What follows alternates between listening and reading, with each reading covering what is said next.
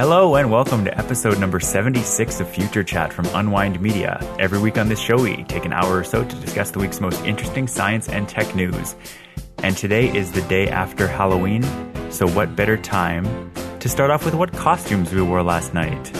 Uh, Nick, I, I saw a little bit uh, on Snapchat of your costume, but I couldn't actually get the full pictures. What, what were you doing? Uh, I was part of a couple's costume with Kaya. We were going as a modern interpretation of American Gothic, and we also flipped gender roles, so that was exciting. Ah, okay. Yeah. Is there anywhere people can see a whole picture of that? Uh, yeah, we probably have one or two around. Oh, good. I could I could send it along. It turns out that men and women are built very differently. Did you know that? I did know that. Vaguely Yeah. aware. And so, even though I was wearing a size 17 dress, it was just very constricting on my shoulders. Like I couldn't, I had difficulty drinking because it, with a, you know, everything just hit its maximum tightness as I was going for my mouth. And it was, you know, Yeah. I've always thought dresses would be great, but here we are. I, I wore one and it was just terrible. Terrible for the wrong reasons. Yes, yes. That's too bad. it is. Nick, are you It thinking really of is. skirts being great? Because they have kilts that I hear men wear. So you could always just go I'm- for the kilt and get the I'm benefits of the dress. They're they're prohibitively expensive though. If you want a nice kilt, an actual kilt, That's Fair fair. enough. it's rough. The struggle is real, boys. Mike, what did you uh, do for Halloween last night?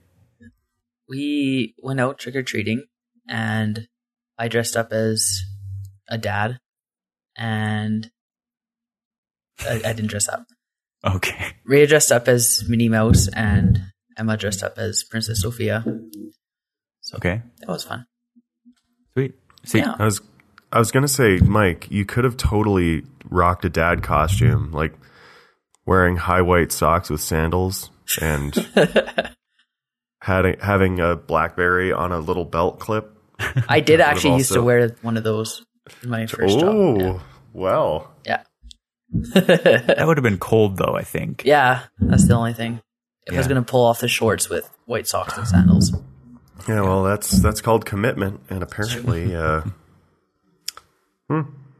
Yeah. But uh, anyways, Well, what did you Uh, dress how- up as, Rob? I well, that's a good question.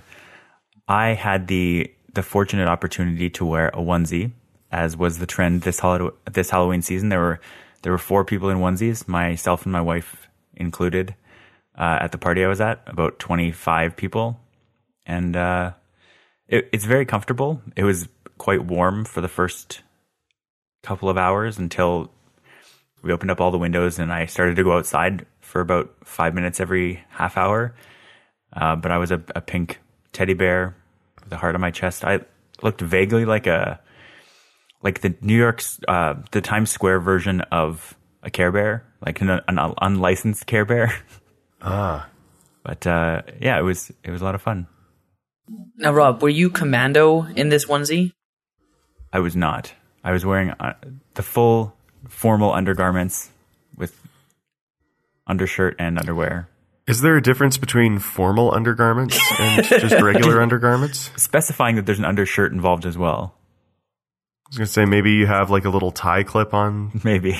one of them, or I didn't, but uh, no, my my costume had uh, it had a zipper in the front, which was nice because the other two people we were with had buttons, and there were two little kind of foam squishy pink balls on on the attached to the zipper, and uh, it was very interesting. Later in the night, the zipper went progressively lower until the balls were very much more sexual than I intended when I originally got the costume.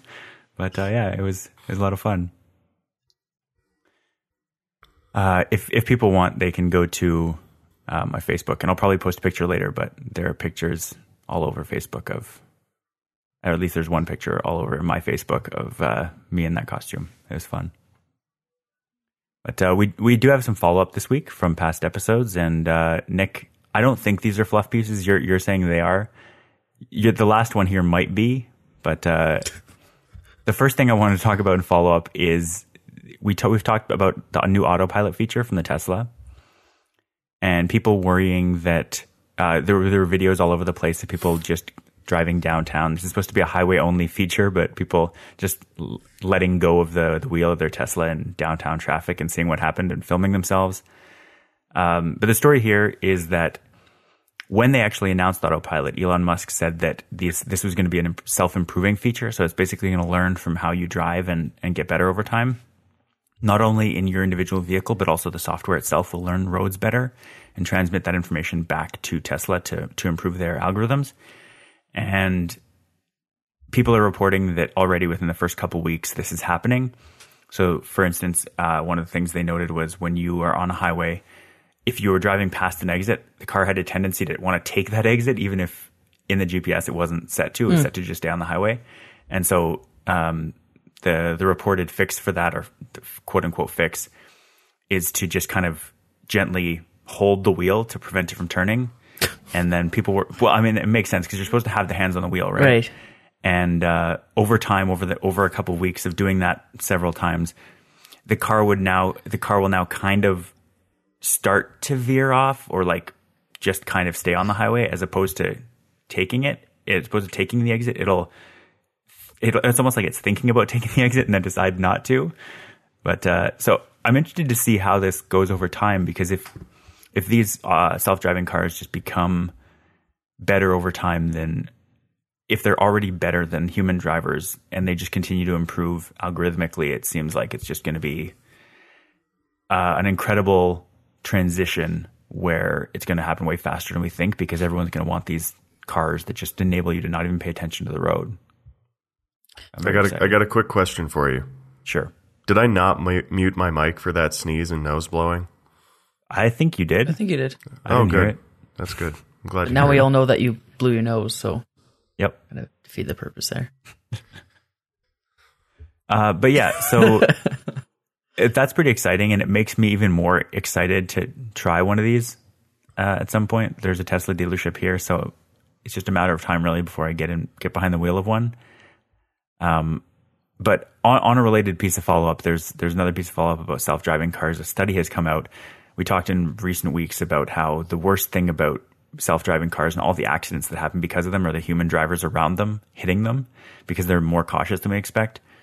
And this study goes through all uh, went through Audi, Google, and Delphi. All are all companies that have autonomous vehicles that are tracking kind of the rate of accidents and how they happen and all the data surrounding them. And the, the headline here is that the study showed that self-driving cars uh, are not the problem, and that other drivers are very good at hitting them just because they do things that are unexpected to human drivers.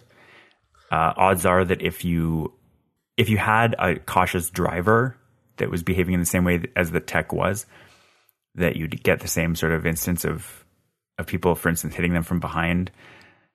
Um, so I, it's interesting to see this this kind of research coming out. The, the, fact that it's actually being researched independently is is probably a good thing. And uh, this is the University of Michigan that did this, and they're the ones that, if you recall from a past episode, built a, uh, like a private little test track for autonomous vehicles. So hopefully they'll have a lot more information coming out about the increasing safety of, of self driving cars in response to other human drivers. I wonder how it handles yellow lights. Like when the yeah. light changes and gauging what the car in front of it's doing and also if it has enough time to make the light it probably it's probably pretty good at those kind of I mean those are pretty classical in the sort of timing sense of the problem that humans are like are very bad judges of distance and time in that kind of scenario. But I imagine that self-driving tech would be good enough unless obviously I think there are different lengths of time of yellow lights. Yeah. The, at, at a certain point fleet technology and sort of crowdsourcing that data might actually make it to the point that it could be really easy to predict down to which intersection you're at, how long the yellow light's going to be. So I'd be interested to see kind of how that data changes over time. It'd mm-hmm. be actually interesting to see how uh, because sometimes they tweak algorithms of yellow lights. If a car or if a fleet of cars somehow learned, like they learned over time how long yellow lights were going to be, and then they tweaked the algorithm a little bit. If there were suddenly way more cars going through intersections than were supposed to be, just because they Right. there's a shorter yellow than they were expecting. But uh, yeah, it'll be interesting. Actually, we talked about the the consequences of uh, an AI picking sort of killing five people versus killing one person, and whether it would be responsible for the death of that one person. Um, it'd be interesting to see who would get the ticket in the case of like an autonomous car going through a red light. It'd probably just be a non-demerit, like the same way it is now. Like red light cameras that assigns it to the registered owner, regardless of who's driving. Yeah, So it'd be the same thing with this. right, It'd be like you lend your car to someone, they get a ticket, it still goes to you. right. Yes. If you're responsible for the car, then Yeah. if that's how it works already, then that's probably just how it's still going to work. Uh, and Nick, apparently this is the fluffiest piece of follow up we have. I I think it's pretty interesting because we're not talking anymore. This is about this this uh, star that people were people certain people on the internet uh, in dark corners of the internet were saying could have been aliens, uh, could have been a Dyson sphere on this alien star. Uh, and alien we then not- proceeded to, you know, parrot, despite the fact that you both knew that wasn't the case. th- Who they're not knew? Both saying like, but it could Who be knew so that wasn't the case? it yeah this is a, another this it could be this also it is it's probably more likely that it's a distorted star and that's what they've their new people are theorizing but it still theoretically could be some kind of megastructure uh s- the thing Even that i want to talk not. about i i know it probably isn't you're right you're absolutely correct Chances it probably are is it's not, not. Yeah. Are you willing to put money on this being a megastructure? uh no i would not do that Okay. I would not. I don't really bet, so it's not necessarily a good indication of uh, of the Cool. veracity of the rumors. Uh, but anyways, so this the new or not new theory, but another one of the theories that I just want, thought was interesting was that this could be a distorted star, and I hadn't. Obviously, the term distorted star makes you think of just a star that's not exactly spherical, but my understanding had been that for the most part, stars are incredibly spherical. Like to a fault, they're any features they have are really, really small compared to their overall size. Like they're almost perfect circles, uh, unless they're spinning very quickly, and then they tend to bulge at the equator. But this could be one of those things that's actually spinning so rapidly that it's just it's just a really, really weird shape. And so they've looked at uh, there's a link here from Gizmodo that I'll post in the notes, but showing just a bunch of different, very oblong stars looking super weird. You mean oblong or And- ob- oblate? Either one, I think, It says oblate in the article, but I mean, oblate is probably a, the spherical word for oblong. Um, I would No. imagine, which makes oblate the correct term because we're talking about a three dimensional structure. We, we learned about oblate and prolate rotors when we were in phys chem, which stuff what I by mean. Dave Brace, which I'm gonna go with Nick on who you one. studied with. So I'm I'm j- I'm a little surprised you don't remember all that, Rob. I, I I remember that word. I just feel like oblong is definitely a word. It says oblate Yes. multiple times in this article. Nobody is protesting that. I'm just saying that oblong is a word. Okay, Uh, It is, it's but the wrong word for Yeah. your purposes. Yeah, I agree. That's Okay. it's true. As long as we agree. Uh, it in fact does mean what I figured. It is referring to two dimensional, um, non non equal sided things. And so, yeah, I just thought this was this was cool to hear more theories. I I'm a little disappointed that the leading theory is not still aliens. Um, but Even though that's never what it was going to be. it probably isn't what it was going to be. That's true, Nick. Probably Okay. not. Um, so Nick, you have some clickbait here that probably isn't fluff. Uh, what's your follow up? Oh, this is follow up from our health episode from a year or two back. Yeah. Just, uh, you know, vegetarianism is a thing and all that. But really, what I wanted to do was on the podcast say the best headline ever, which is "It wasn't worth it," says 103 year old vegetarian. That's a really, really great story. And, they've got this the Onion. just forlorn looking old man looking into the camera here. Hmm. He, but he does. It does say he extended his life. Apparently, Yeah. And he hates it now. yeah. This this reads like an onion article. It does. It does read like an Onion article. Even Are you like, sure it's not? I've thought about it, and regardless the or the validity of the article notwithstanding, that's still the best headline I've ever read. It is. Yeah. This um. This, Roy Hobbs does not seem like a real person. Um, but nevertheless, I can absolutely agree with the sentiment.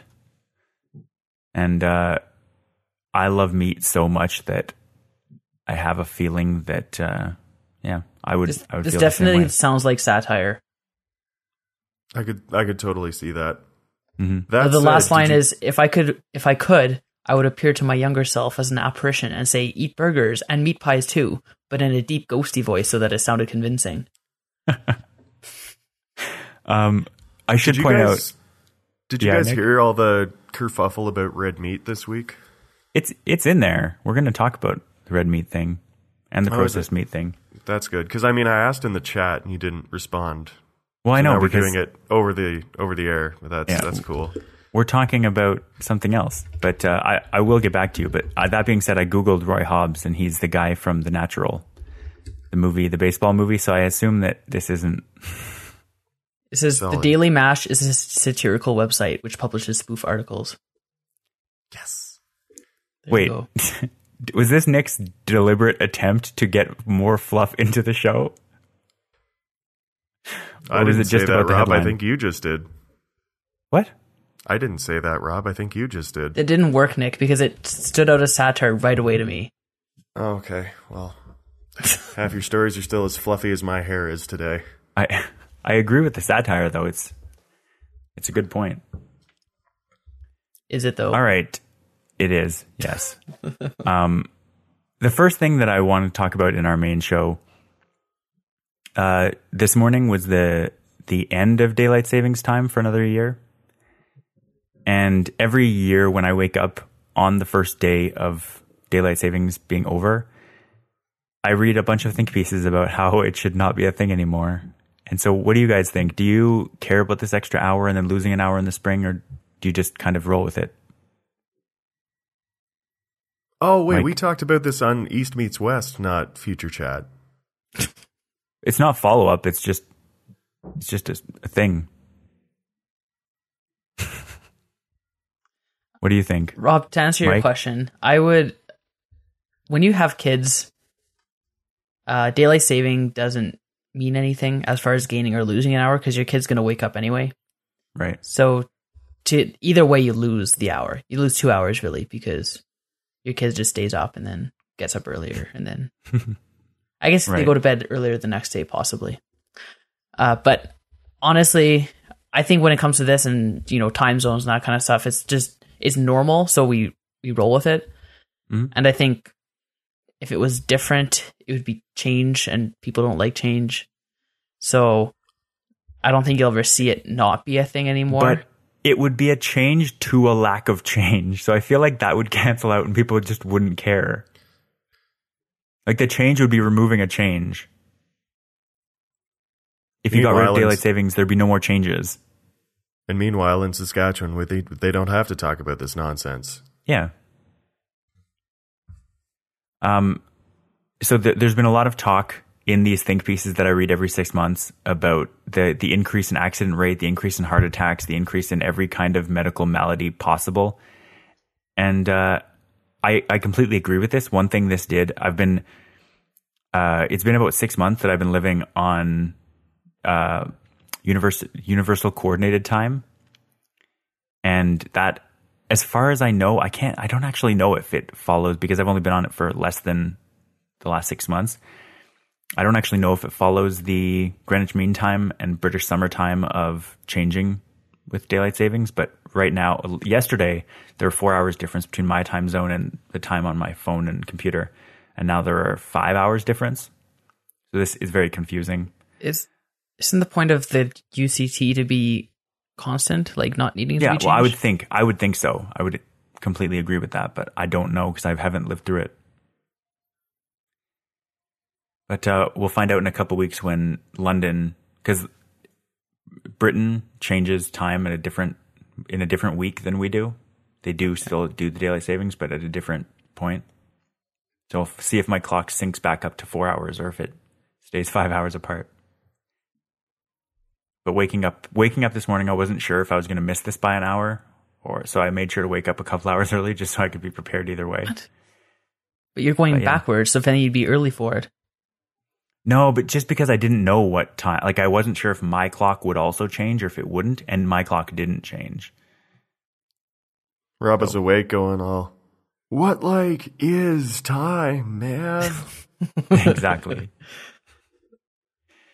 Uh, but yeah, so I, I agree with all these think pieces that we don't need daylight savings. It was it was theorized as a joke by Ben Franklin, uh, like way back over hundred years ago, and then people started doing it in Germany in the First World War, and then they stopped, and then they started doing it again for the Second World War to apparently try to save fuel during daylight hours and uh, it never stopped after World War II. And it's just not.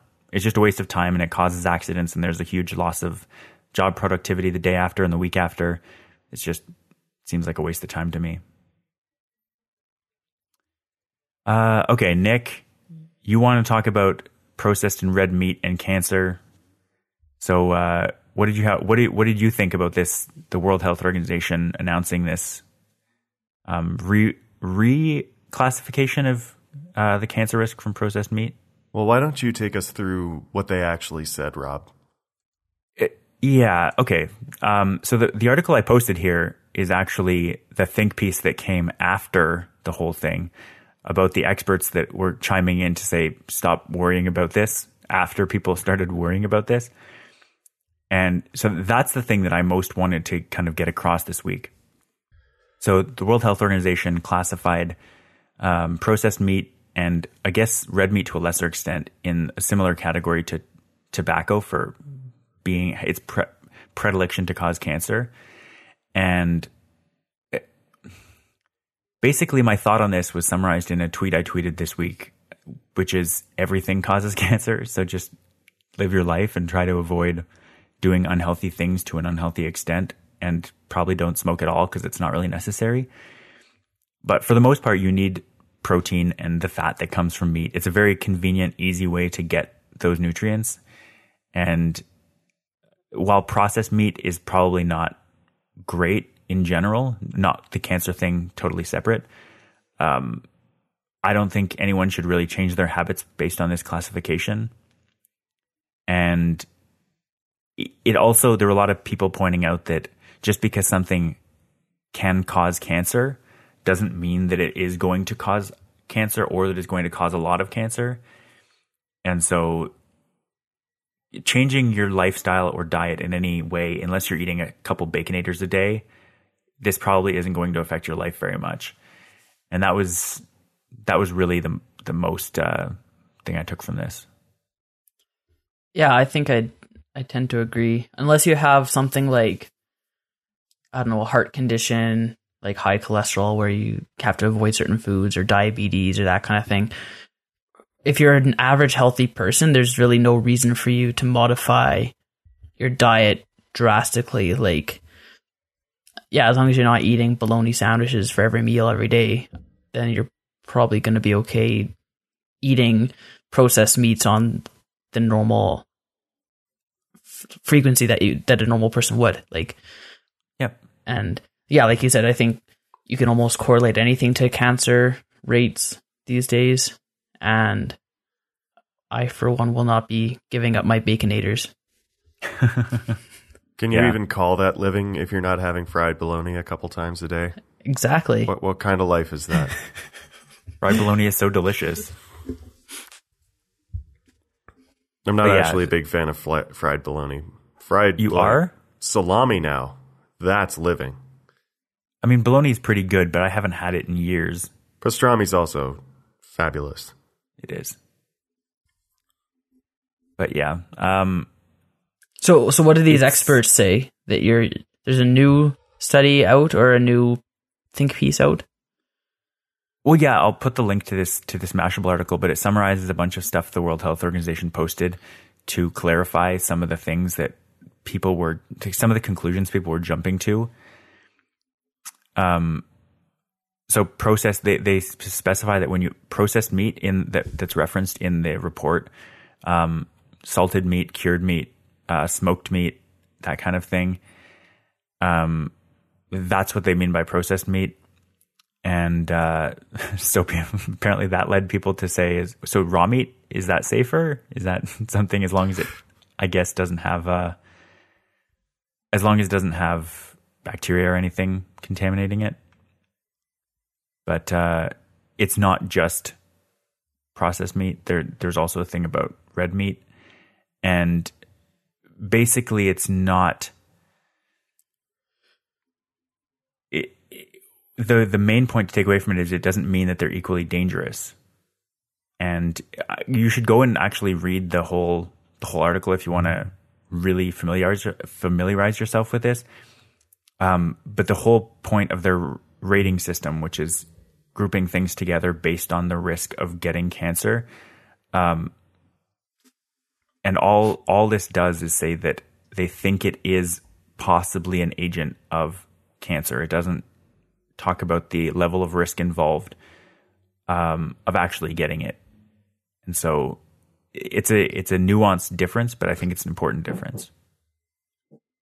And yeah, I basically don't worry about it. As Did as a standard with class these of- types of things.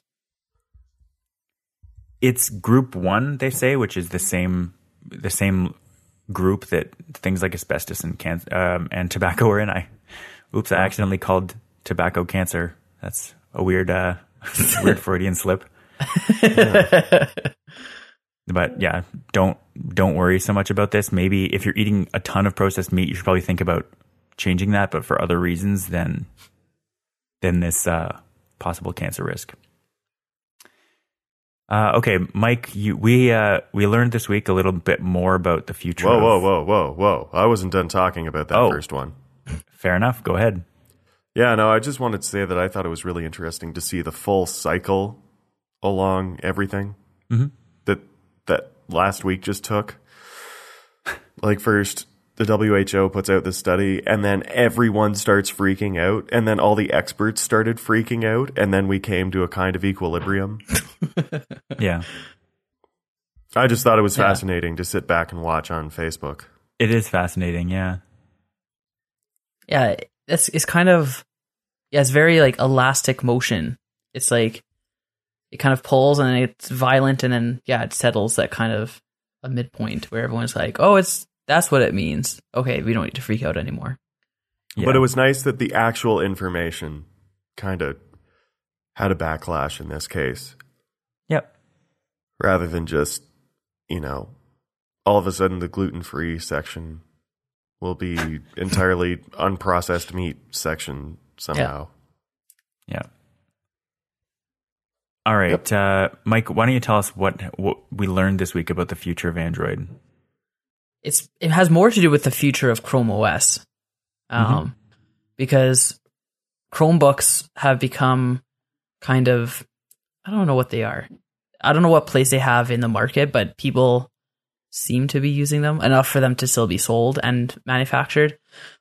And up until now, or for them, or in their whole existence so far, they've been running Chrome OS, which I'm not entirely certain, but it's probably some sort of type of Unix based system.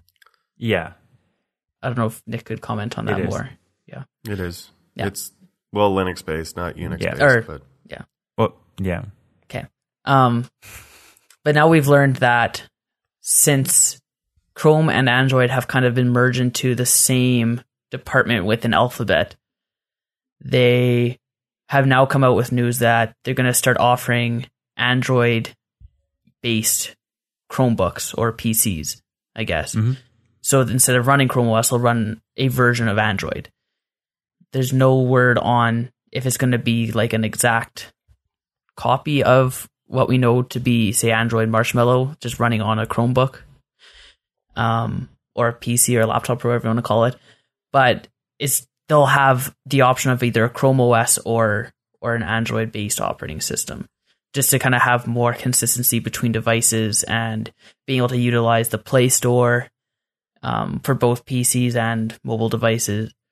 So this is kind of along the same lines as the Windows strategy of having Windows 10 be the same across devices, just adapting to whatever device it's on.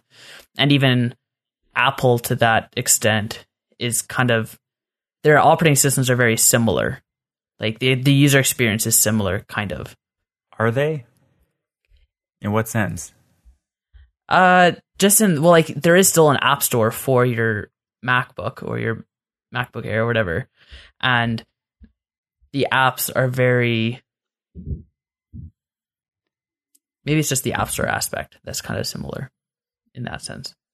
I I would ag- I would yeah I would disagree with the overall fact that they're similar. They have a lot of services that overlap Yeah. from Apple, but in general, there's only a few different apps that, like for instance, if you submit an app to Android, the Android Play uh, Google Play Store, you you would be able to at some point when these launch download an app to a lap this Android laptop the same way you would to your Android phone, and Yeah. same with Windows. But with Apple, they're completely separate code bases. Still, you'd need to Okay, make two separate apps for each of the two platforms. gotcha. Yeah. Um, yeah, I'm. At first, when I read this, I was like, "So they're just gonna have a tablet with a keyboard and call that a laptop?" Like, but it sound. I'd I'd imagine the Android operating system would be more PC like in the sense of moving a cursor around and having a taskbar and that kind of thing, versus just throwing an Android UI on on a laptop. I'd hope Yeah. that's the way they'd handle it anyway. Yeah, agreed. Um, Nick, what's your what's your take on this? You've I you've don't used care, not in and- the least. you've used Android phones before. You I have, you have a dual booting laptop right now. and I have also used Chrome OS before. Okay, what was your experience with Chrome OS? How did you? it It was fine. It was fine. Would you use or try out an Android OS in light of your Android phone usership? Sure. Yeah. See no reason not to. Rob, what's your, what's your uh, hot take on this?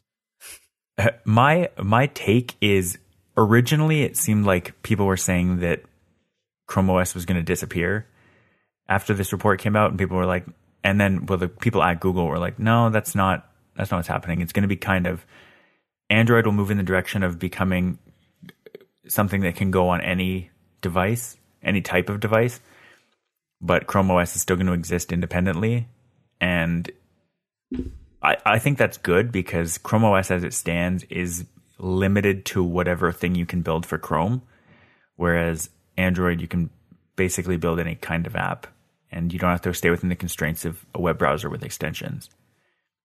And so I think it's important to have that distinction. I think it's good to have Chrome OS be separate, although eventually I could see Chrome OS being kind of an app that goes onto an Android laptop type of thing where it would have the same storage capabilities you be able to because right now with Chrome on Android you can't open any kind of web apps or extensions or apps or anything like that. But it'd be interesting to see a merger of that where basically it's just you have the Android operating system with all the Play Store benefits in that, but then you have Chrome functions more like Chrome OS where you can have local store a little bit of local local storage as a cache. Uh, and you could do kind of the extension thing that Chrome could do. So I'd be interested to see if that happens over time. But people are people have been theorizing about this for several years, and I think it'll be several more years. They said that like 2017 is when this is actually going to finally finish happening. So we'll see. I'd like to see a continuum type setup for Android. That'd Yeah. be cool. That that would Other pull me back away from the. Microsoft side. I think if if Android came Yeah. out with a similar thing. Yeah, for sure. Uh, all right, Mike, you have another um, mobile related. This one's a, I guess, two part net neutrality slash bundling hmm double feature.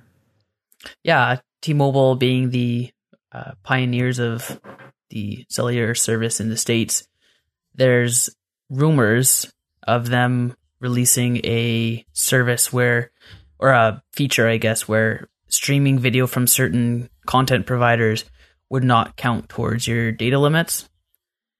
And this is just under their rumored uh, Uncarrier 10 event or scheduled Uncarrier 10 event and the rumored uh, announcements that they'll make for that because the tagline for the event is we never hit pause. So Okay. and then I think some insider leaked the uh, the the rumor of well they're just going to tell you that uh, the streaming video content won't count towards your data cap, which is a pretty big step because as we're all experienced before, that video eats up a lot of data, and those who don't have unlimited data they can eat up their limit very quickly. So we've had discussions before with services where they won't count music streaming towards your data and if that would count, be considered net, net neutrality or violation of net neutrality that is and this is kind of in that same space of allowing certain content providers kind of special privileges so Yeah. in this case say if you watch netflix it won't count towards your data cap or youtube or whatever um, this obviously for those that have data caps would be a welcome change Yeah. are we going to start seeing more of this or are we going to see fighting to stop this type of initiative do you guys think I think that what we're gonna it's interesting to see I mean T-Mobile is doing all kinds of crazy interesting things trying to shake up the smartphone industry in well the the mobile industry in the states. Uh, Rogers I would say is the closest analog in Canada. They keep increasing the prices of their shared plans while giving you all kinds of bundling things. Now when you get now when you get a Rogers plan for instance, you get shomi bundled in, you get uh, Shop uh, Shopify, you get Spotify bundled in, you get Rogers NHL Game Center this season is all bundled in. they have their Uh, roam like home Roam Like Home. yeah yeah, is uh they're they're just adding all these incentives, but these are things that you can pay for, you could pay for separately. And so if you didn't if you don't actually use them or care about them, you feel like why am I paying for this? I think it would be a lot better, maybe not business wise, but uh, I'm not I'm not a head of Rogers in any kind of business sense. Uh, although it'd be sweet if I would, because in, immediately I would do this. I would take off these and then let you make the plans cheaper and then let you add them on at discounted rates. It just it seems like that makes a lot more sense because some people like you're giving NHL Game Center to a bunch of people who just statistically are not NHL fans. There are going to be some people that are going to be like, "Yeah, this is awesome." But basically what that does is it subsidizes the NHL fans with people who by making people who aren't NHL Game Center fans paying pay for them. And same with Spotify and, and all these other services that are bundled in. If you don't use them, you your bill is paying for the people that do. yeah Be, but they're also paying for it, but you're helping out. Kind of like um, when you get a bus pass, if you don't use the whole thing, like they need a certain number of bus pass users in order to make the transit system pay off. Because in general, they're the people that are get putting the most money into the system. And so I forget, did I answer your original question? I don't think I did. No, I, I was saying, do you think that we're going to start seeing the rest of the industry follow suit or people or the services saying you're not allowed to do that or you shouldn't be doing that? No, I well, I think the services are entirely on board because again, it boosts their subscriber numbers. They can say people like uh, Spotify can say, "Oh, every single share, uh, everything customer of Rogers is a Spotify subscriber because they're it's bundled in." Right. And so I think that services are just increasingly incentivized to bundle, to package themselves up with carriers because content is kind of king and having the most subscribers is a way of showing that your content is what people actually want to take in. Right. So I don't I don't think that people will protest this. I think the users if they knew what was good for them would because otherwise we'll eventually just get to the point where you'll end up paying 2 or 300 dollars a month for service and you'll be able to just watch anything, listen to anything um like everything will just be bundled in to one service package and you'll only be able to actually realistically use 1 or 2% of that package but you'll be paying for all of it hmm it might already be that way that that could be the case Nick, you have data caps. Would you? I'm not pointing that out for the sake of it, but would you move to a carrier that has this type of service? I don't know, because honestly, I don't use that much data. Hmm. Like it, I mean, depending on prices, like if it was cheaper than what I was paying already, I'd consider it. But I just I don't use that much mobile data. Like a lot of what fair. I do out of the house is reading. yeah So I, I like, especially if I'm stuck on a bus or something like that, I like reading the news on my phone, Right, and that's it's not really data heavy. Right. Like if I had That makes sense. much bigger caps, maybe I'd watch the national, but I don't know. right Makes So- sense. if you had unlimited if you just had unlimited data do you think there's m- more you'd like do you think there's a lot more you do or do you think there's just a little bit more you do Uh, I, I honestly don't know. okay because Like I, I, I, think had when- I think I would watch more video, yeah but I don't really hesitate to watch video as it stands. Right. So But- I you have the limit in the back of your mind though i assume yeah, but I have it's it's a two gig cap, so I can I can do a lot. The only thing I really don't or I really try not to do is update my apps when I'm away from Right. Wi-Fi, and right That makes sense. and I don't feel as though I'm hurting by you know depriving myself of the fully updated app right there, right, Right. then, that second. Yeah, no, that makes sense. Yeah, I think I found given- that.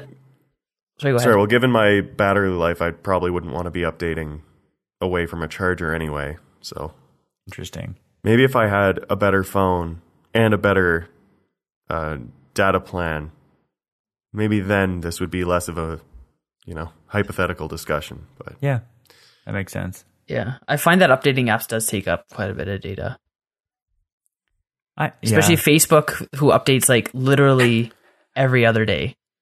So I I think Android Marshmallow is going to have this where um, apps will only download the changed files as opposed to downloading the entire updated like Oh, the good. entire app update bundle.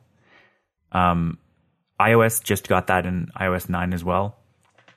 Um, on, on iOS they call it app thinning, and I know a little bit more about the details of that.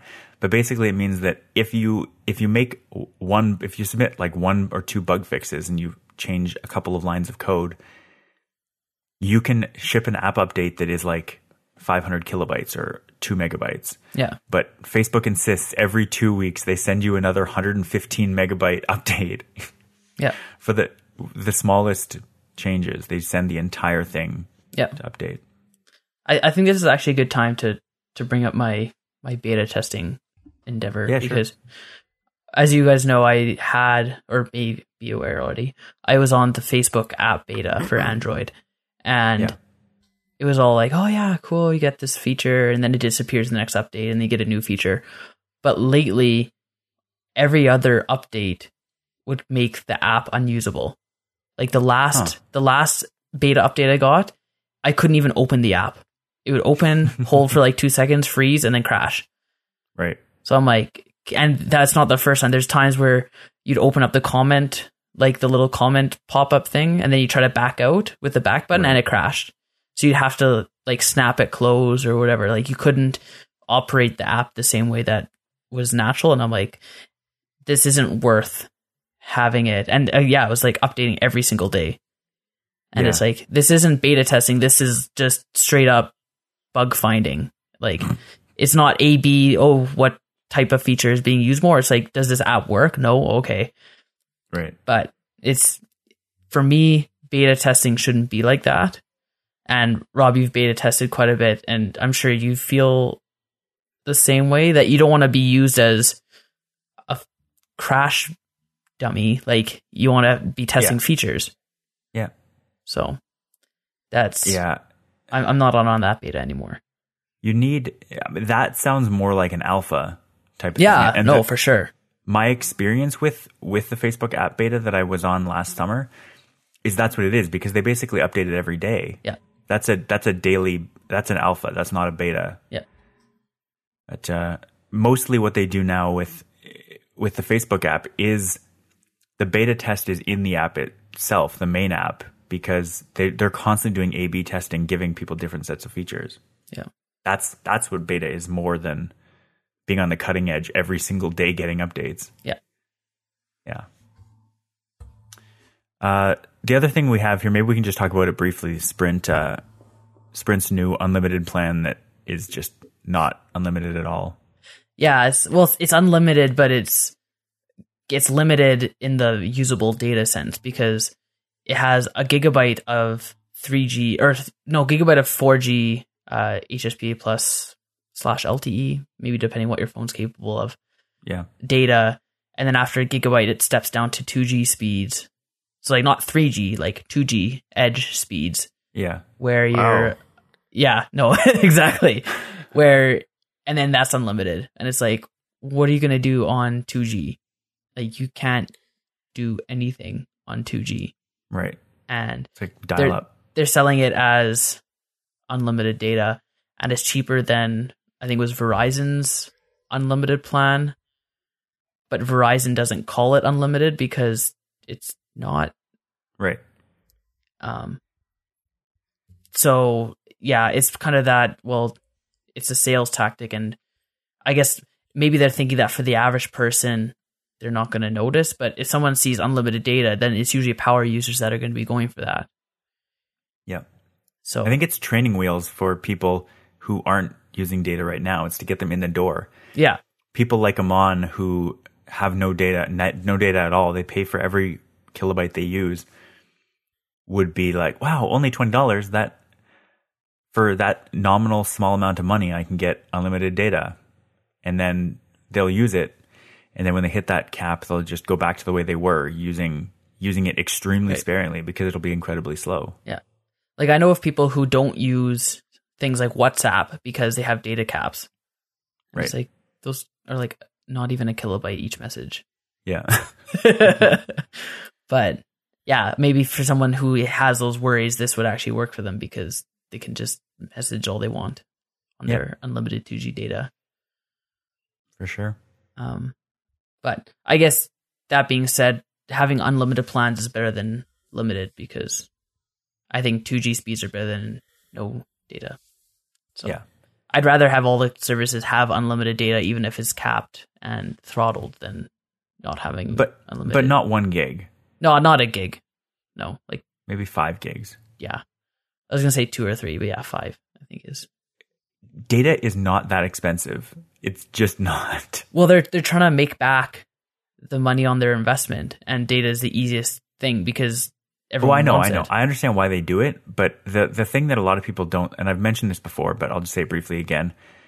They're trying to recoup their investment, but the government puts so much money into network infrastructure that yes, they invest. Like, companies like Rogers and Bell and Telus invest in infrastructure. I'm not saying they don't, but they get massive subsidies and they get massive help from the government to build out these networks, and they don't be, because it is in the best interest of the country, they don't pay that all back. They Right. it's the government investing in infrastructure, Right. and Rogers and the other companies reaping the benefits. and yet they don't consider it a utility and don't regulate it as such, which is Exactly. ridiculous. But at some point, we'll get there. Hopefully, actually, I guess I guess they are looking at making it a utility. So at least Canada, they are. So yeah, that's good. yeah. Uh, okay, Nick, uh, you have a story here. I do. You want to tell us about aliens uh, on Earth? You totally just switched the story out right there. Well, I know because you. instant. I was looking at the priority. so, Nick, what happened was I was totally preparing for the other story, getting ready for it. what And now I happened was this a- one. as we were finishing up, I looked at the thing and they were both number five. And I was like, that's not right. So I switched them or I, I made one of them number six. And then I looked at it and I was like, wait, this number, this one that's lower in priority is actually the one you want to talk about more. So the one you want to talk about more is this alien DNA thing. Yeah, this is actually a super, super old one Yeah. that I think I had in months ago and just forgot about, Okay. but it's super cool. The headline Don't freak out, but scientists think octopuses might be aliens after DNA study. And the long and short of it, as I, you know, just remember after glancing over, is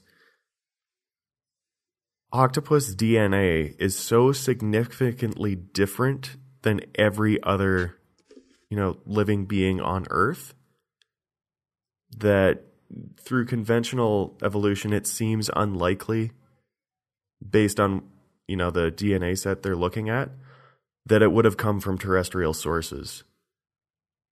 Hmm. Hmm. So they're thinking like I mean, they're looking at it and trying to find common ancestors and stuff like that. And I'm sure you can find, you know, commonalities among other living beings, but it's like this is just such an entirely different branch Right. that it it doesn't seem wholly implausible that it could be from an alien source. Wait. I I want to point out uh, the slight amount of irony here that you are now jumping to the conclusion of aliens in the same show as you derided I'm us for being saying the same. it's not implausible. That's exactly, Exactly. what we were saying before. Thank you, Nick. I accept your apology. Let's move on. What what else? So tell us more about this. I, I basically told you everything. Like, what do you guys think about it? What's your what's your reaction?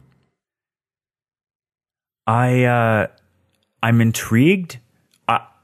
I would think that if this were actually true, they describe this as being as having been put in a blender and mixed, which I don't think is what would happen if you had alien sources for this DNA. It just seems like it's been they, they describe it as being shuffled as well. It seems like that's not that's not what would happen if completely foreign DNA came in. It would be the same but in a different order. And it just seems kind of more like this was a almost like some kind of radiation accident where some kind of event to do like I'm not talking about radiation like a nuclear bomb or something. I'm talking about Actually, like no, radiation because there there have been mass extinctions that Yeah. wiped out, you know, the vast majority of life on Earth. So this could that could be what Yeah. happened there. Like, because uh, I'm thinking specifically of gamma ray bursts. Yeah, that's what I'm thinking of nearby too. nearby stars. Yeah, that could be it too. But it's just it's really interesting that they've looked at the genome of this and gone, you know what? That's uh huh. I don't know. I just don't know. Yeah, it, it's weird that this had, didn't happen earlier because people they've been doing sort of genetic sequencing of creatures for a long, well, not a long time, but a relatively long time in in terms of news, and uh, it it seems like if it was this different, they would we would have heard about it before now. At least I would have heard about it before now. But it's it's really cool, and they are they're incredibly advanced. Uh, they're incredibly advanced species, and I've even heard it described as though their limbs basically function independently of each other and of their brain. Yeah. Like they're capable of working together, but they're basically like a team as opposed to one individual controlling a bunch of different limbs, yeah. which is definitely So, different mean, than anything else. I mean, you look at this and you like the researchers see it and go, "Huh, I you know, I like it just it could be could be anything really. I I don't know. I just Yeah. don't know." As opposed to, you know, seeing a light signature from a star blink and experts going, "Oh yeah, there are any number of plausible explanations for this." And then everyone else yelling, "Aliens? Is it aliens?" Yeah. I mean, you yelled aliens in this case too. Okay, just to kind of real time follow up here. Yeah. There's another article that says that they quote the article that we're talking about that says Mhm. obviously no one thinks the octopus is an alien from another planet. Nature News quotes one co-author of the paper on the genome noting that the alien quip is a joke. Yeah. Mm. But it certainly is alien to standard evolutionary expectations. So Right. I don't think the alien aspect is more of a kind I'm of still going aliens. headline grabbing. They landed, they sat down, and they were like, okay, we'll just tweak this, this, and this, and we're in the sea. Good. we'll watch the humans from here. Makes sense to me. But yeah, I think the alien aspect is a little bit over exaggerated, but I think it's Right. still it's interesting to to read about the genome just not being what you'd expect and kind of being so different than anything else. Yeah, and more Have you guys complex ever- than us. Have you guys ever eaten octopus? Yes, I've had calamari. That, that's, That's similar. not not octopus. octopus. That's- I never said it was. I said Why- I've had why are you even talking about it? Because I'm assuming it tastes similar. Uh, Eh, it's got Tastes a, similar. kind of a similar texture, but not re- like the tentacle and the that part of the squid are just so different. Right. So what is it like? kind of Um, more. I don't like it as much as calamari. If it's done well, it's really good. It's it's got a very nice chew to it. or Interesting. as my as my cultural ancestors in Prince Edward County would say, it's got a real nice chaw to it. Fair enough. It's a little weird, but It although it's really easy to get wrong. Like you can have a lot of really tough rubbery octopus. You gotta you gotta go to a nice place to get it right. right. That's fair. Uh, anything else to say on the this uh, octopus? Um, super cool. Yeah, Mhm. I just I wonder how that happened. me too. Um, also, I mean, they're just crazy organisms. Just crazy. Yeah. It's cool Agreed. that for an for an animal as ubiquitous as the octopus, we're still learning things about it. yeah, It's not even like it's a new species of anything. It's like this thing that's been around forever.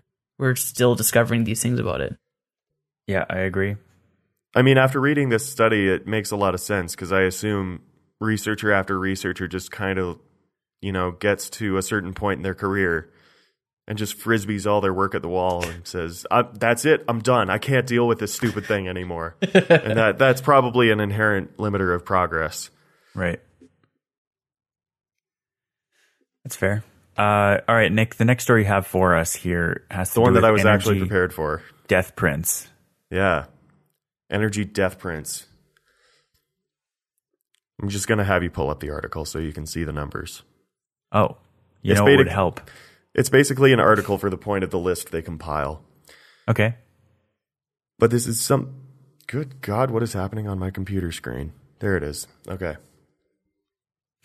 they compiled a list of uh, deaths from energy, but they've ranked it in terms of deaths per trillion kilowatt hours. Yeah. Kilowatt hours being a measure of power that's been produced. And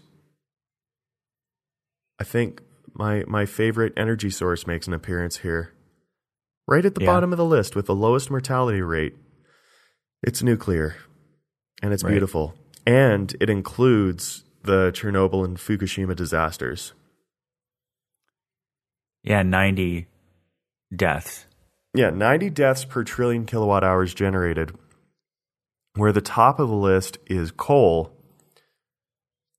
with a noted difference between Chinese and US mortality rates with coal Right. generation.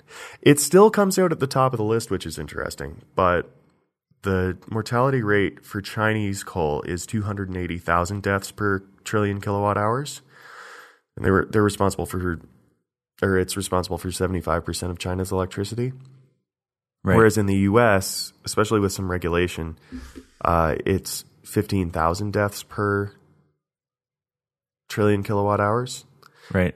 But since there's so much coal generation in China, that makes the global average really, really high. Yeah. The only the only other thing that comes out on top of that for you know U.S. generation is oil with- with 36,000 deaths per trillion kilowatt hours, and I found a lot of these surprising. Like biofuel biomass is 24,000 deaths per trillion kilowatt hours generated, hmm and so I'd like to get into this with you guys, like because a few of these just I find baffling. Like I mean, they're baffling, but if you really think about it, maybe it makes more sense. Like rooftop solar has 440 deaths per trillion kilowatt hours generated, and I'm almost certain that that is entirely from people falling off of roofs. I was But- gonna say, yeah, Yeah, because you don't really hear about people in like manufacturing plants because I'm sure they're dealing with chemicals that can't be good for your lungs. Um, but it seems that seems very high. Same with wind energy. Like, are that many people getting hit by turbine blades because they're they're pretty high up?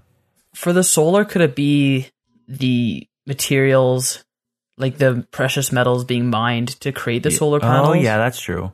Well, yeah, that that happens for wind too, and I mean also you have to if you're doing any servicing on a turbine, you have to climb you have to climb up the whatchamahui. Yeah, And again, people fall down because people are people, and you know, right.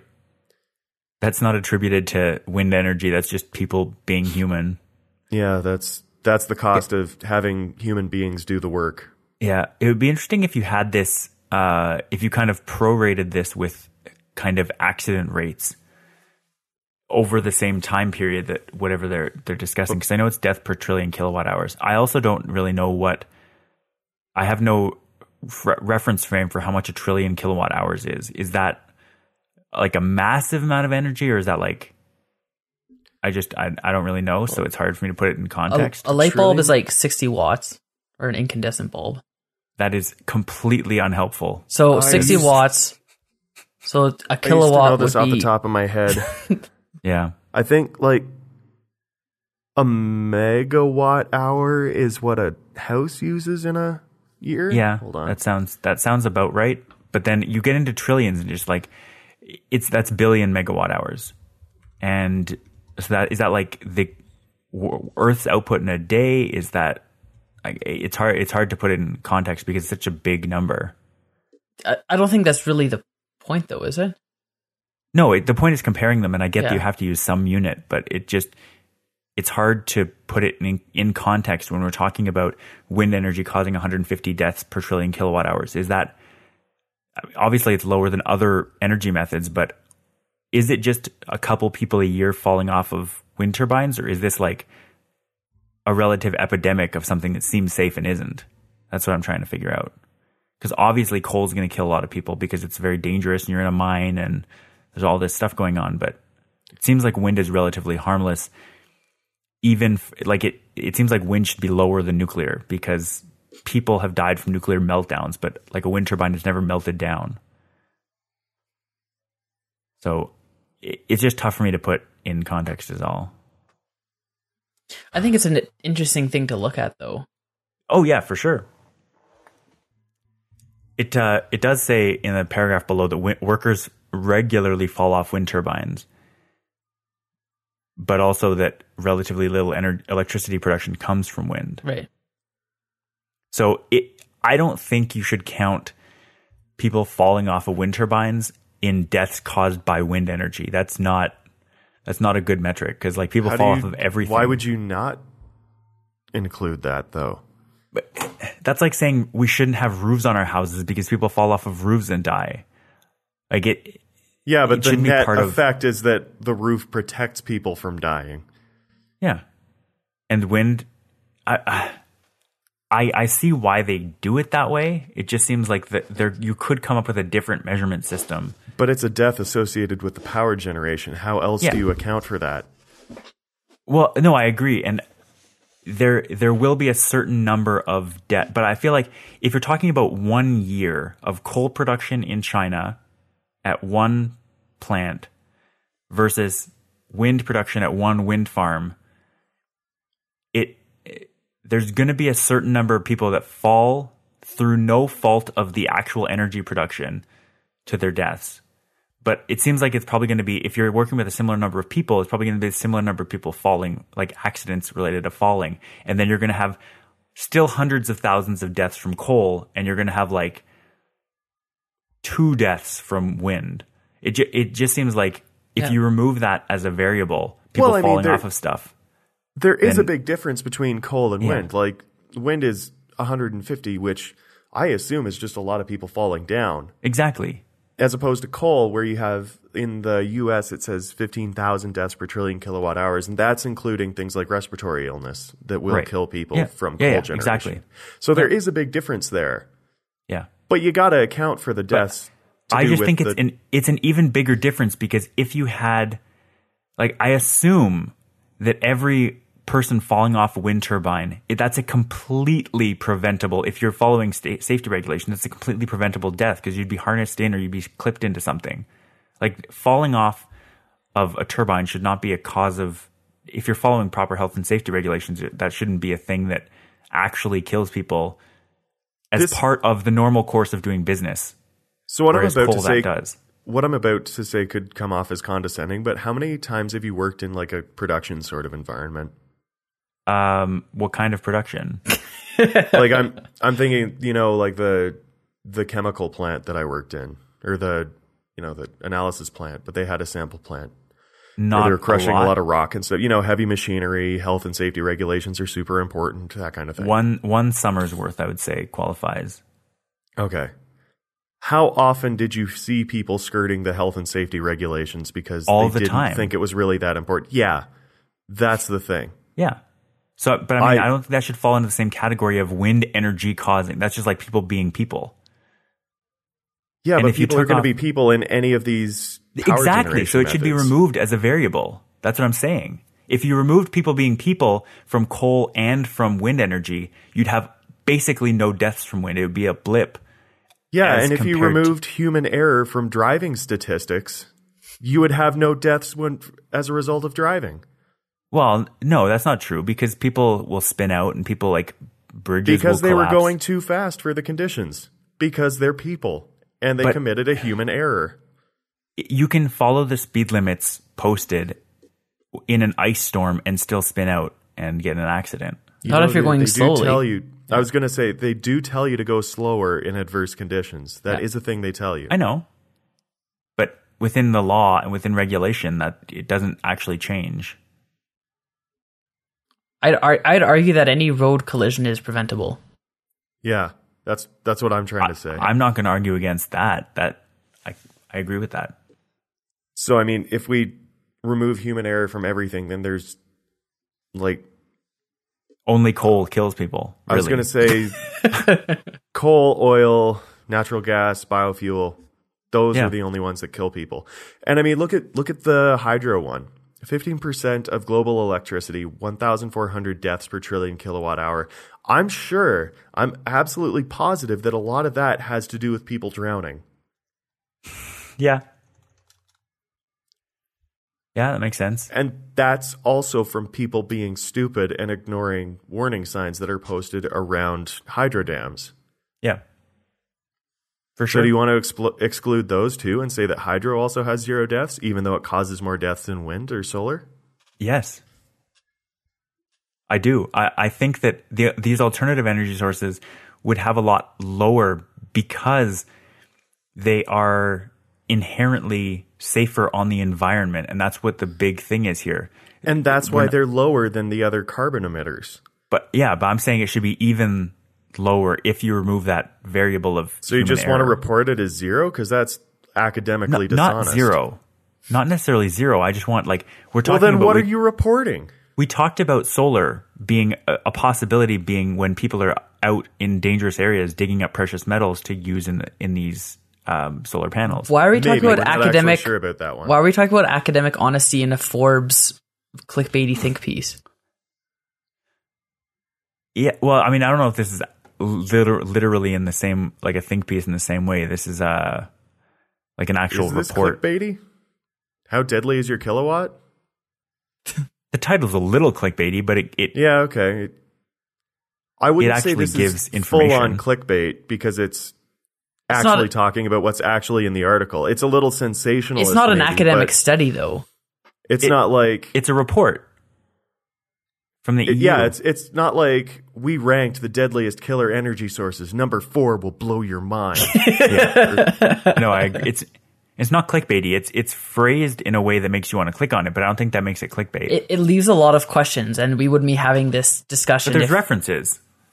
Okay, he links them. There's no like numbers actually giving insight into where these rankings come from. But There are references all over this thing. There's references section at the bottom. right, not in the main article. They don't give much insight. But You don't have to. They're to try to summarize. Anyways, anyways, I think we've said all we're really going to say on this, and I think it's really interesting. Maybe um, we can try to do. I might be able to do some homework this week to try to get a little more information, but I probably won't. Um, it, it is very interesting, and maybe if if people listening have any thoughts, let us know. But uh, otherwise, we'll leave it for now and move on to to the next story here. Uh, Mike, you have a story here. You want to talk about uh, tech in the classroom, I did. I guess. Have you guys, when you guys were in university, did you use uh, Blackboard system? Yep. Yeah.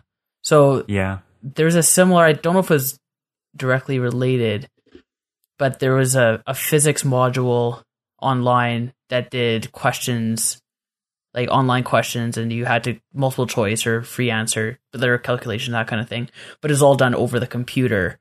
And i think it was submitted through blackboard or something but in any case the students completed it and the results got sent to the teacher and you could see what percentage of students did the question correctly and how long it took them and that kind of thing. And I guess now these textbook companies who relied on selling textbooks and that kind of thing have started developing systems, software systems to, in a sense, replace the conventional uh, teaching model of giving up, giving a lecture, assigning reading, doing homework questions, and kind of doing that on a daily basis and you know doing tests to make sure that your class is actually learning what you're teaching them. What textbook companies are doing now is developing these software systems where it allows students to work through material, uh, do readings, watch videos, uh, work through exercises, all within the direct classroom setting with the teacher still there and acting more as a tutor for students that require help and assistance on these questions or with the readings and Mhm. it also allows students who are familiar with the material or who catch on quicker to not have to be waiting for the rest of the class or waiting for the lesson itself to kind of move forward. So, you know, if you're doing a a section on, you know, derivatives or differentiation, I guess, and you would like master that in half an hour, then it allows you to move on to the next thing instead of spending a week on differentiation when for the next, you know, five hours of class time, you're just sitting there waiting for them to move on. Right. And there's a lot of, I don't want to call it controversy, but there's a lot of discussion on A, is this kind of a realistic or beneficial uh, classroom setting? And is this going to be the future of classrooms where the teacher isn't relied on to kind of deliver the material as kind of the primary delivery method, but you're allowing technology to do kind of a, an adaptation to each individual student versus delivering the same lecture to the you know 50 kids and kind of trying to give your attention to everyone whether they need it or not.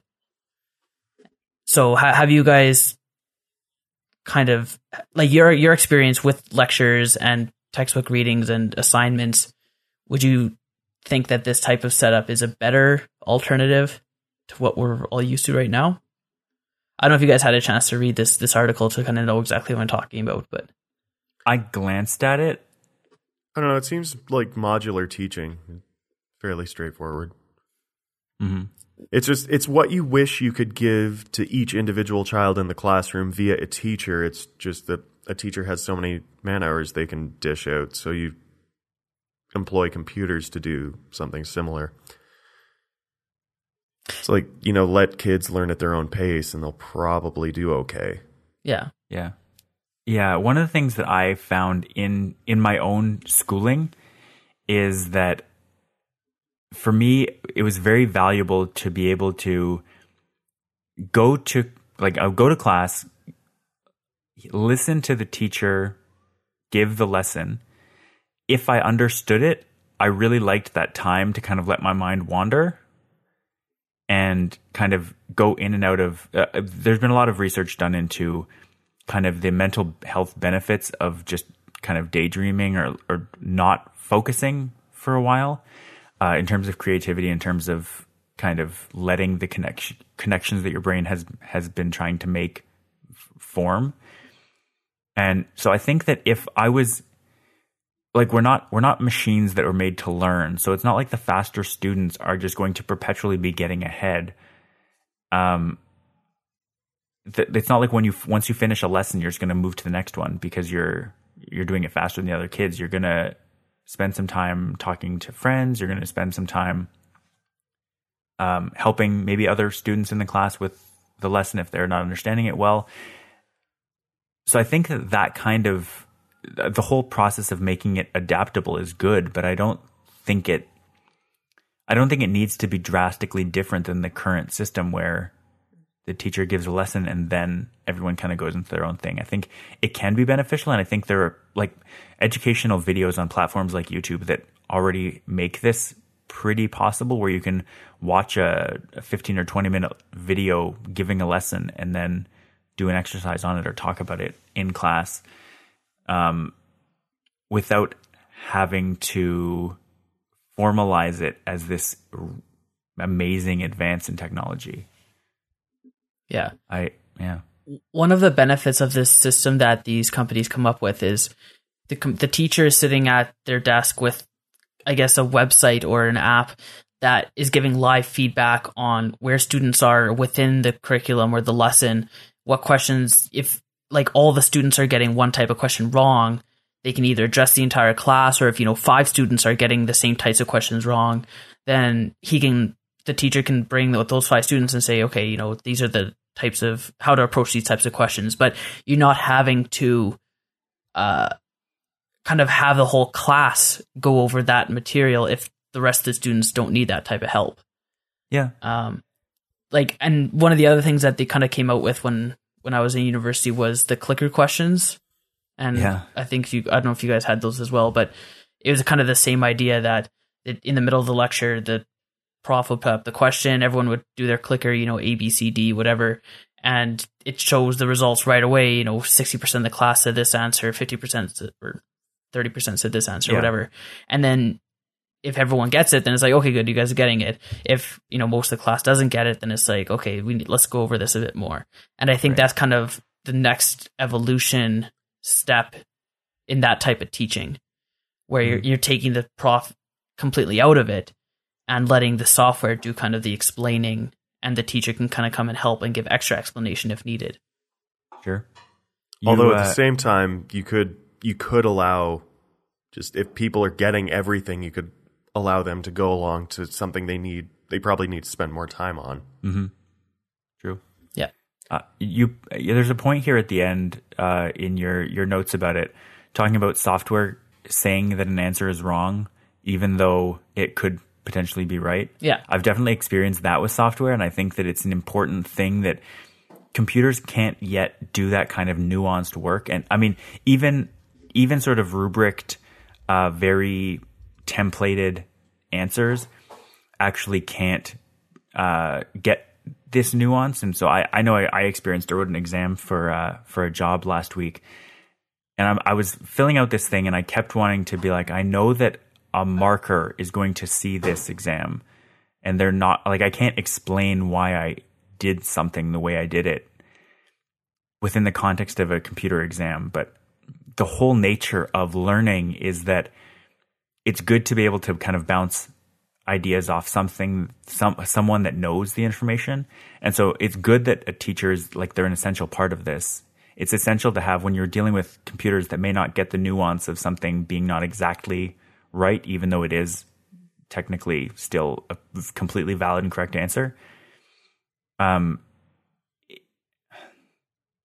it's going to be something that they're going to have to figure out over time. And so I think if a teacher is there and actually paying attention to the using this technology and not just kind of leaning back and letting it Yeah. kind of work, uh, it can be it can be very beneficial. But I see a lot of sort of the lazier teachers just saying, "Oh, well, I have this this thing is going to teach my students, so I'll just sit back and if they have any questions, they'll let me know." And then they'll go to mark the this exercise that they did on the computer, and see a bunch of wrong answers the computer marked incorrect and, and just say, "Oh, you failed. You're you're bad." Yeah. Whereas it could be the student just answered differently than, than the computer was expecting. Yeah. No, that's when I was reading this article. That's kind of what I was thinking. Is that they, I guess, did a they call it a study, but I don't know. They obviously didn't. I didn't read the study or or that kind of look Right. into it further. But they did a analysis of the teaching methods where you did the you know the traditional teaching and then these types of software, and that there wasn't any significant difference in the performance of the students or classroom satisfaction or whatever. But my thought was, well, a crappy teacher or just a teacher that doesn't buy into the system the same way or whatever isn't going to have those results. You need a teacher that is able to explain the content. And if you just have a you know not so good teacher, the students aren't going to benefit either way, whether it's delivered in a lecture format with everyone doing the same thing or having this adaptive software that gives the students an advantage. But if the teacher still can't explain the content or kind of can't identify where students need improvement or that kind of thing, then you're not going to see any benefit to to using that software. So Right. I think it's really good to have this type of thing as an option for a a teacher that is able to buy into the system and and ex, uh, exploit the benefits, but also for if there, he feels that the classroom could benefit where there's students who could move further or other students that need a bit more time on it. Whereas I know some classes just everyone's always at the same place anyway, and they don't really need that individualized lesson. Mhm. So I thought it was just inter- interesting to see this type of thing possibly becoming the future of education, at least within some schools or classrooms. Right. Yeah. All right. We'll uh, we'll bring it to a close here with a few more quick stories. Mike, uh, you have a story in here that I don't even know how this relates to you, but I guess you're very interested in Uber coming to Calgary, and so you want to talk a bit about Uber in Canada and their their legal battles. Yeah, well, I didn't even realize the different types of legal hurdles that Uber had. Yeah. Um, I just thought it was they were against it, or cities were against it because it eats into the taxi market share. But it sounds like there's a lot of insurance related stuff or licensing and that kind of stuff that the regulations just haven't caught up with where industry is going.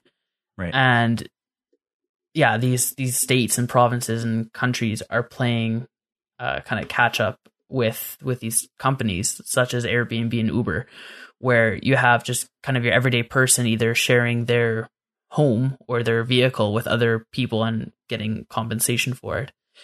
And I know in Alberta, uh, Uber recently, I think one or two weeks ago, came in and started up, and there's a lot of uh, insurance issues where Uber carries additional insurance coverage for their drivers, but in Alberta currently the laws don't allow for that type of insurance to cover passengers.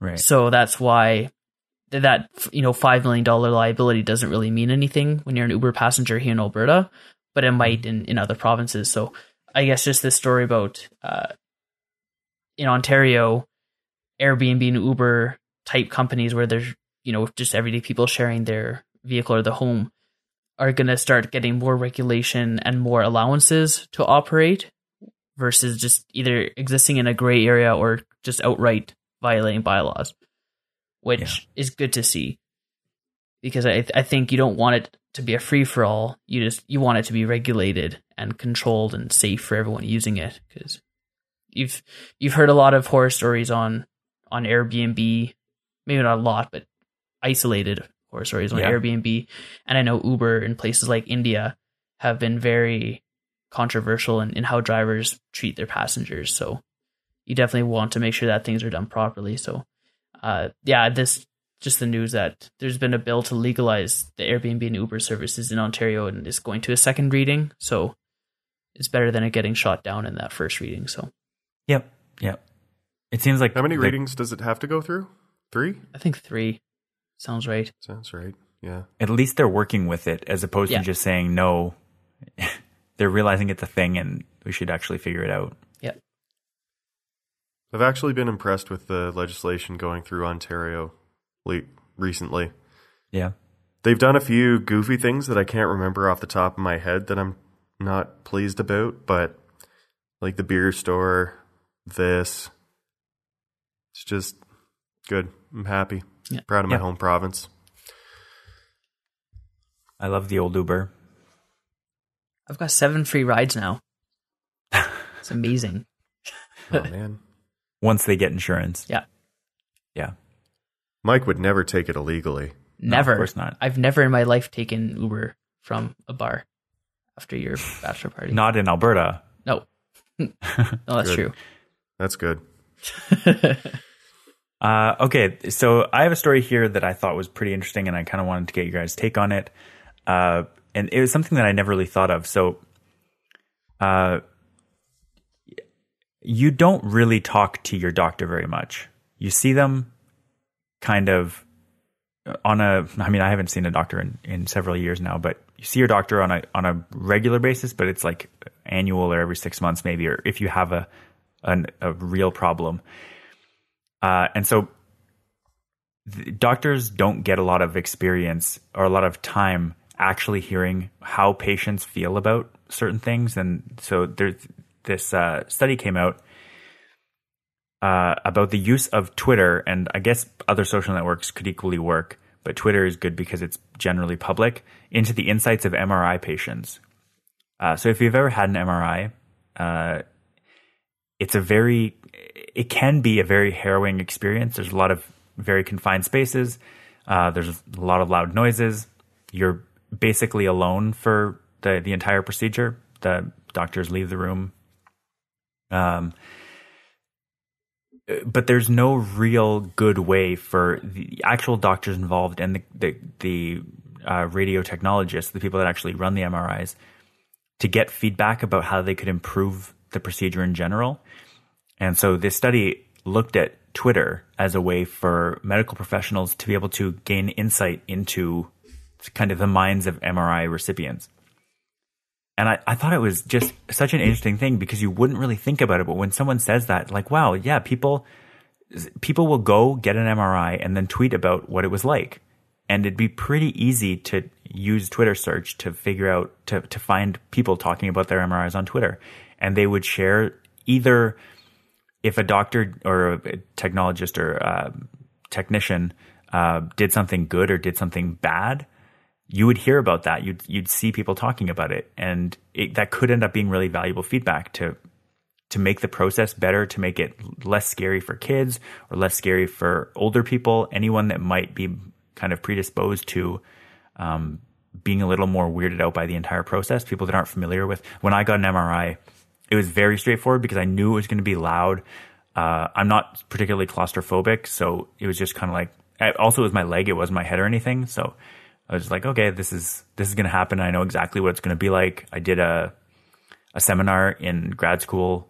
Literally, I gave us a, talk on MRI, so I knew what to expect. But a lot of people could I could see being being very freaked out by the entire process, and so hearing about hearing about it as doctors could be really beneficial to improving the process for for patients everywhere. Now, do you think that MRI could benefit from the playing of dubstep music? just really That- loud dubstep, because then, like, any Yeah. noise from the machine is just, or the instrument is just entirely expected.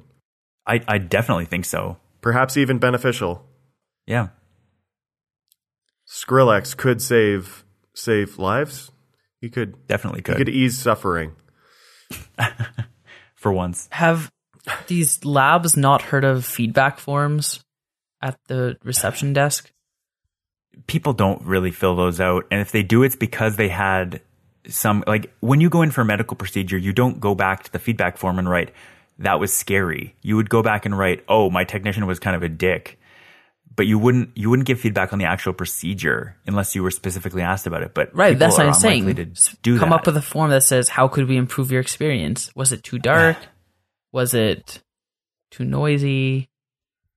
I feel like Twitter is a better way to get people's actual thoughts on it. Sure, like because people candid are more type, honest. yeah, Yeah, right. Yeah, but if feedback form would work, but asking that kind of thing, you're you're you're kind of by doing a form like that, you're kind of getting a certain type of feedback. It, it, depending on how you phrase the question. Whereas if if people just go and look at for comments after people had MRIs, you'd get I think you get a lot more better representation of what actually are the shortcomings and what are the good parts of the experience. You're also getting a very set type of person who's a willing to go on Twitter to voice their Mhm. voice their experience, and th- generally they're going to be negative. Most people are don't going to be like, "Wow, I had a really good true. MRI the other day." Is anyone I ever had- going to say that? That's what I mean. Like, Right, but they're not looking to they're not looking to Oh. self validate. They're looking for ways to improve it. They're not like, yeah, I was really good at MRIs today. Thought I was really good at MRIs. I had a really good MRI. That's what they right? say. No, it, but it's like oh, it's the like person looking in for the comments, right? Yeah. You don't if your offensive line in football is good, then you don't hear about it. But if it's bad, then you that's all you hear about. I think it's the same thing. You don't necessarily care. Nobody cares if you had a good MRI if it was uneventful. But if something went wrong or if there was something that was weird for you or off, then you'd want to hear about it. Yeah. I think it's cool though. I think just Twitter in general is good for any of that feedback. Yeah, yeah. Like for any company that isn't on Twitter or at least monitoring Twitter for mentions of their own place or that kind of thing, Yeah. they're missing out on a lot of a lot of insight Yeah, for, for sure. sure. Uh, in the last story here, Mike, we have a very, uh, I, I assume this is going to be quick, a new Kickstarter you wanted to talk about. I, I saw this and it's definitely interesting, but it, it's definitely the last story of the day. Have you guys heard of the Scrub Daddy before? no. It's the sponge that was invented by this guy in the states, and it was put on Shark Tank.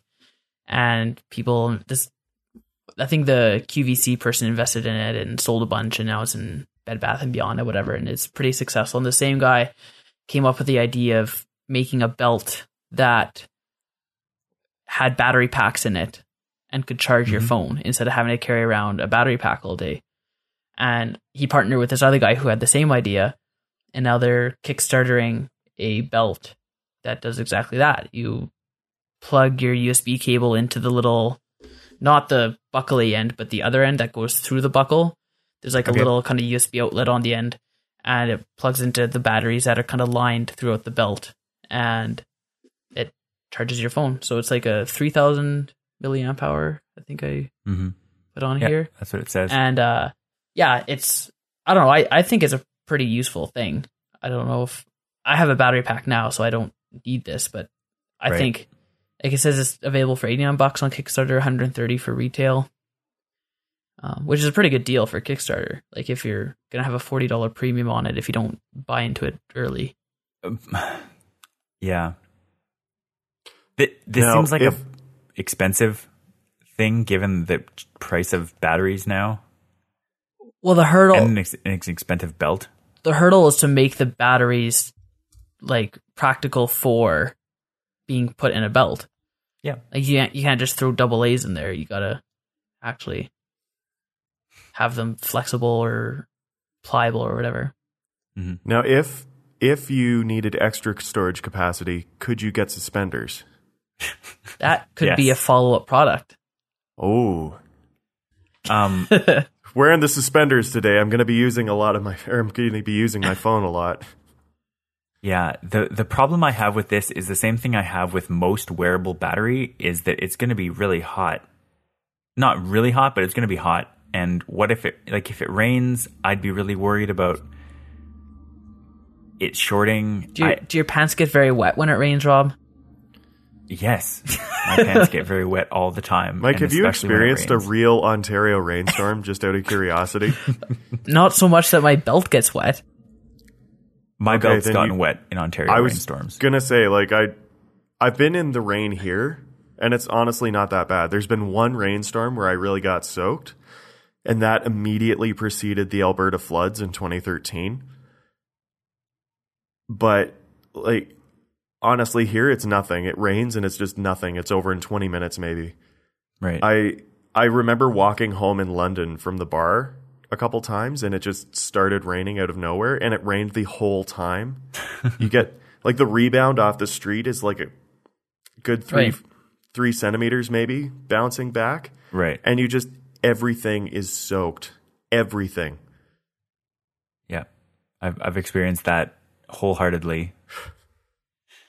You merely adopted the rain. I was born in it. I didn't I didn't know what dryness was until I was already a man. That's a that's a pretty good uh, impression. What was that an impression of? That was Bane. From Bane? Like from Marvel? Dark Knight Rises. Was it not, Nick? Yeah, that was Bane. Yeah. Or that's DC then, if it's Batman. Mike, go watch The Dark Knight Rises. it's very clear you haven't seen it. Clear. Um, I'm glad. I'm glad Rob was here to get that. yeah, that's that's bizarre. Um, Being a being a father has meant e- being even being a pre-father has meant that you uh, did not watch movies. it's true. That's very disappointing. I'm actually I'm going to set you that for homework because that's a good movie. I still have to watch the Turing movie. It's on Netflix now. Yeah, I have to watch that too. Actually. Uh, all right. Anything else to say on the belt, or is that just you? You've you've told people about it. They can go and find it on Kickstarter if they want. Yeah. It's called the Ion Belt. Okay. Yeah. Scheduled to ship in June 2016. So for those of you still in the market for a battery pack, which Nick, from the sound of it, you are because Yeah. you're talking about how your batteries are very good. I'd recommend that. totally am. Yeah. Although what's I have a nice little battery pack now, a travel battery charger, but the limiting factor appears to be my USB cords, which are actively wearing out. Yeah. But those are super Which- cheap. I don't know why they don't. You know how like chargers have the kind of tapered extra plastic so that it doesn't bend and sever the Yeah. the wire. I don't know why they don't do that more often. Everyone wants it to look slick and nice, and then it just breaks. Yeah. They should Ah. definitely have two kinds: a nice kind and a rugged kind. Yeah, absolutely. Yeah. Yeah. All right. In that case, we have a bit of after show, but we'll wrap up the the show for now. Uh, I'll thank you once again for listening to this week's episode of Future Chat. Uh, I'd like to thank audible.com for helping to support the show. Uh, if you head to audibletrial.com slash unwind, you can get a free audiobook and a free 30-day trial to try out uh, Audible's audiobook service. Uh, and we'll be back here next week with more science and tech talk. You can find the show on iTunes and Stitcher Radio. And head to unwindmedia.com slash future chat to see past episodes and more. See you next time. Ciao. Bye. Uh, okay, Nick, what do you want to talk about after show wise? C's. Sorry, did you say after show wisies? Yeah. Oh, so you were asking how much power a trillion kilowatts was, a Yeah. trillion kilowatt hours was. I was. I've done some just basic Googling and basic back of the envelope calculations. A trillion kilowatt hours is roughly the power consumption of 27, 28 million Albertan or Saskatchewan homes in a year. Okay. Wait. Um why those specific cuz there aren't that many homes in Alberta and Saskatchewan. Well, no, like if based on their power consumption, because they're Okay, okay. apparently they're the highest power consumers in the in the country. Woo! Weird. Gets cold. And it's dark. Heating isn't cheap. Yeah, yeah, yeah. And also, I think I think part of it's that coal power is cheap. And we're running on coal, so we just use it with reckless abandon. Right. Makes sense. Um in that case, Mike, do you want to talk a bit about your experience with Amazon Prime because I have a little bit to say. Uh, I think I kind of mentioned it before. I don't know if that was on air or not. Y- But, But you're you're canceling it. You're not going through with oh, the- yeah. Well, yeah, this economically doesn't, we don't order enough from Amazon to pay for it on a monthly basis for the free ship, for the expedited shipping. But I think it's shown that it's worth paying for the two day shipping if it's something that you want right away. Like, yeah. it's, it's beautiful. I uh, I signed up for the trial, and immediately, like it's eighty bucks for a year, and it gets you a, a lot of stuff. Um, but the two day shipping, like I I ordered some recording stuff for the other unwind podcasts, like Ottawa, and it saved me like thirty five bucks on shipping. Just having getting this one one delivery's worth, like six different items in two shipments it's uh if you're if you're ordering anything with any regularity it's an incredibly good deal and you get it like i got half the package within one business day. It was like less than tw- 24 hours. The other one showed up the following morning. Well, in places like New York and possibly San Francisco, day? same Like day, one hour? Yeah, they have like Yeah. yeah, it's like couple hour shipping. Yeah. just Fantastic. Yeah, much better than dealing with any kind of courier or any delivery like Canada Post because it was, uh, it was like because Amazon delivers with Canada Post, it was even the package that was small enough to fit in my community mailbox. Yeah. I didn't have to wait for the truck. Yep. I, I was home, so it didn't matter. But like they just showed up. It just showed up in my community mailbox. I didn't have to sit there and wait. Yeah. Speaking of Canada Post, they did not notify me of my Soylent shipment arriving. So did you get it? I haven't been at work since I saw that it was there. Oh, okay. Oh, That's I kind of know. seems like your fault. no, it's not my fault. It, but it does though, right? No. Kind of. uh, okay. Well, that's that's all I have. You guys have anything else to say in the after show? I would like to once again reiterate that Alberta needs to get off its ass and build a nuke. And I've actually learned recently that there was a project to try and get a nuke built up near Grande Prairie, Peace River region, and I thought, "Oh man, that's perfect. There's there's not a whole lot of stuff around. There's it's not so far away that it makes transmission costs just prohibitive, prohibitively expensive. This is this is perfect." And of course, it didn't go through because NIMBYism. Um, yeah. They have a Yeah. we're more than we're more than happy to throw up like you know fields upon fields of wind turbines, but a nuke, oh, rabble, rabble, rabble. they're building a refinery up there. Somewhere up Yeah, Wonderful. because that's clearly less dangerous than a nuke. That's the wave of the future. you gotta have you gotta have a refinery. That means jobs. It's true. Don't roll your eyes. Yeah, because a nuke would have no benefit to Alberta whatsoever. what, you need one guy running it. Improved air quality for the entirety of the province. Yeah, but like, um, eh,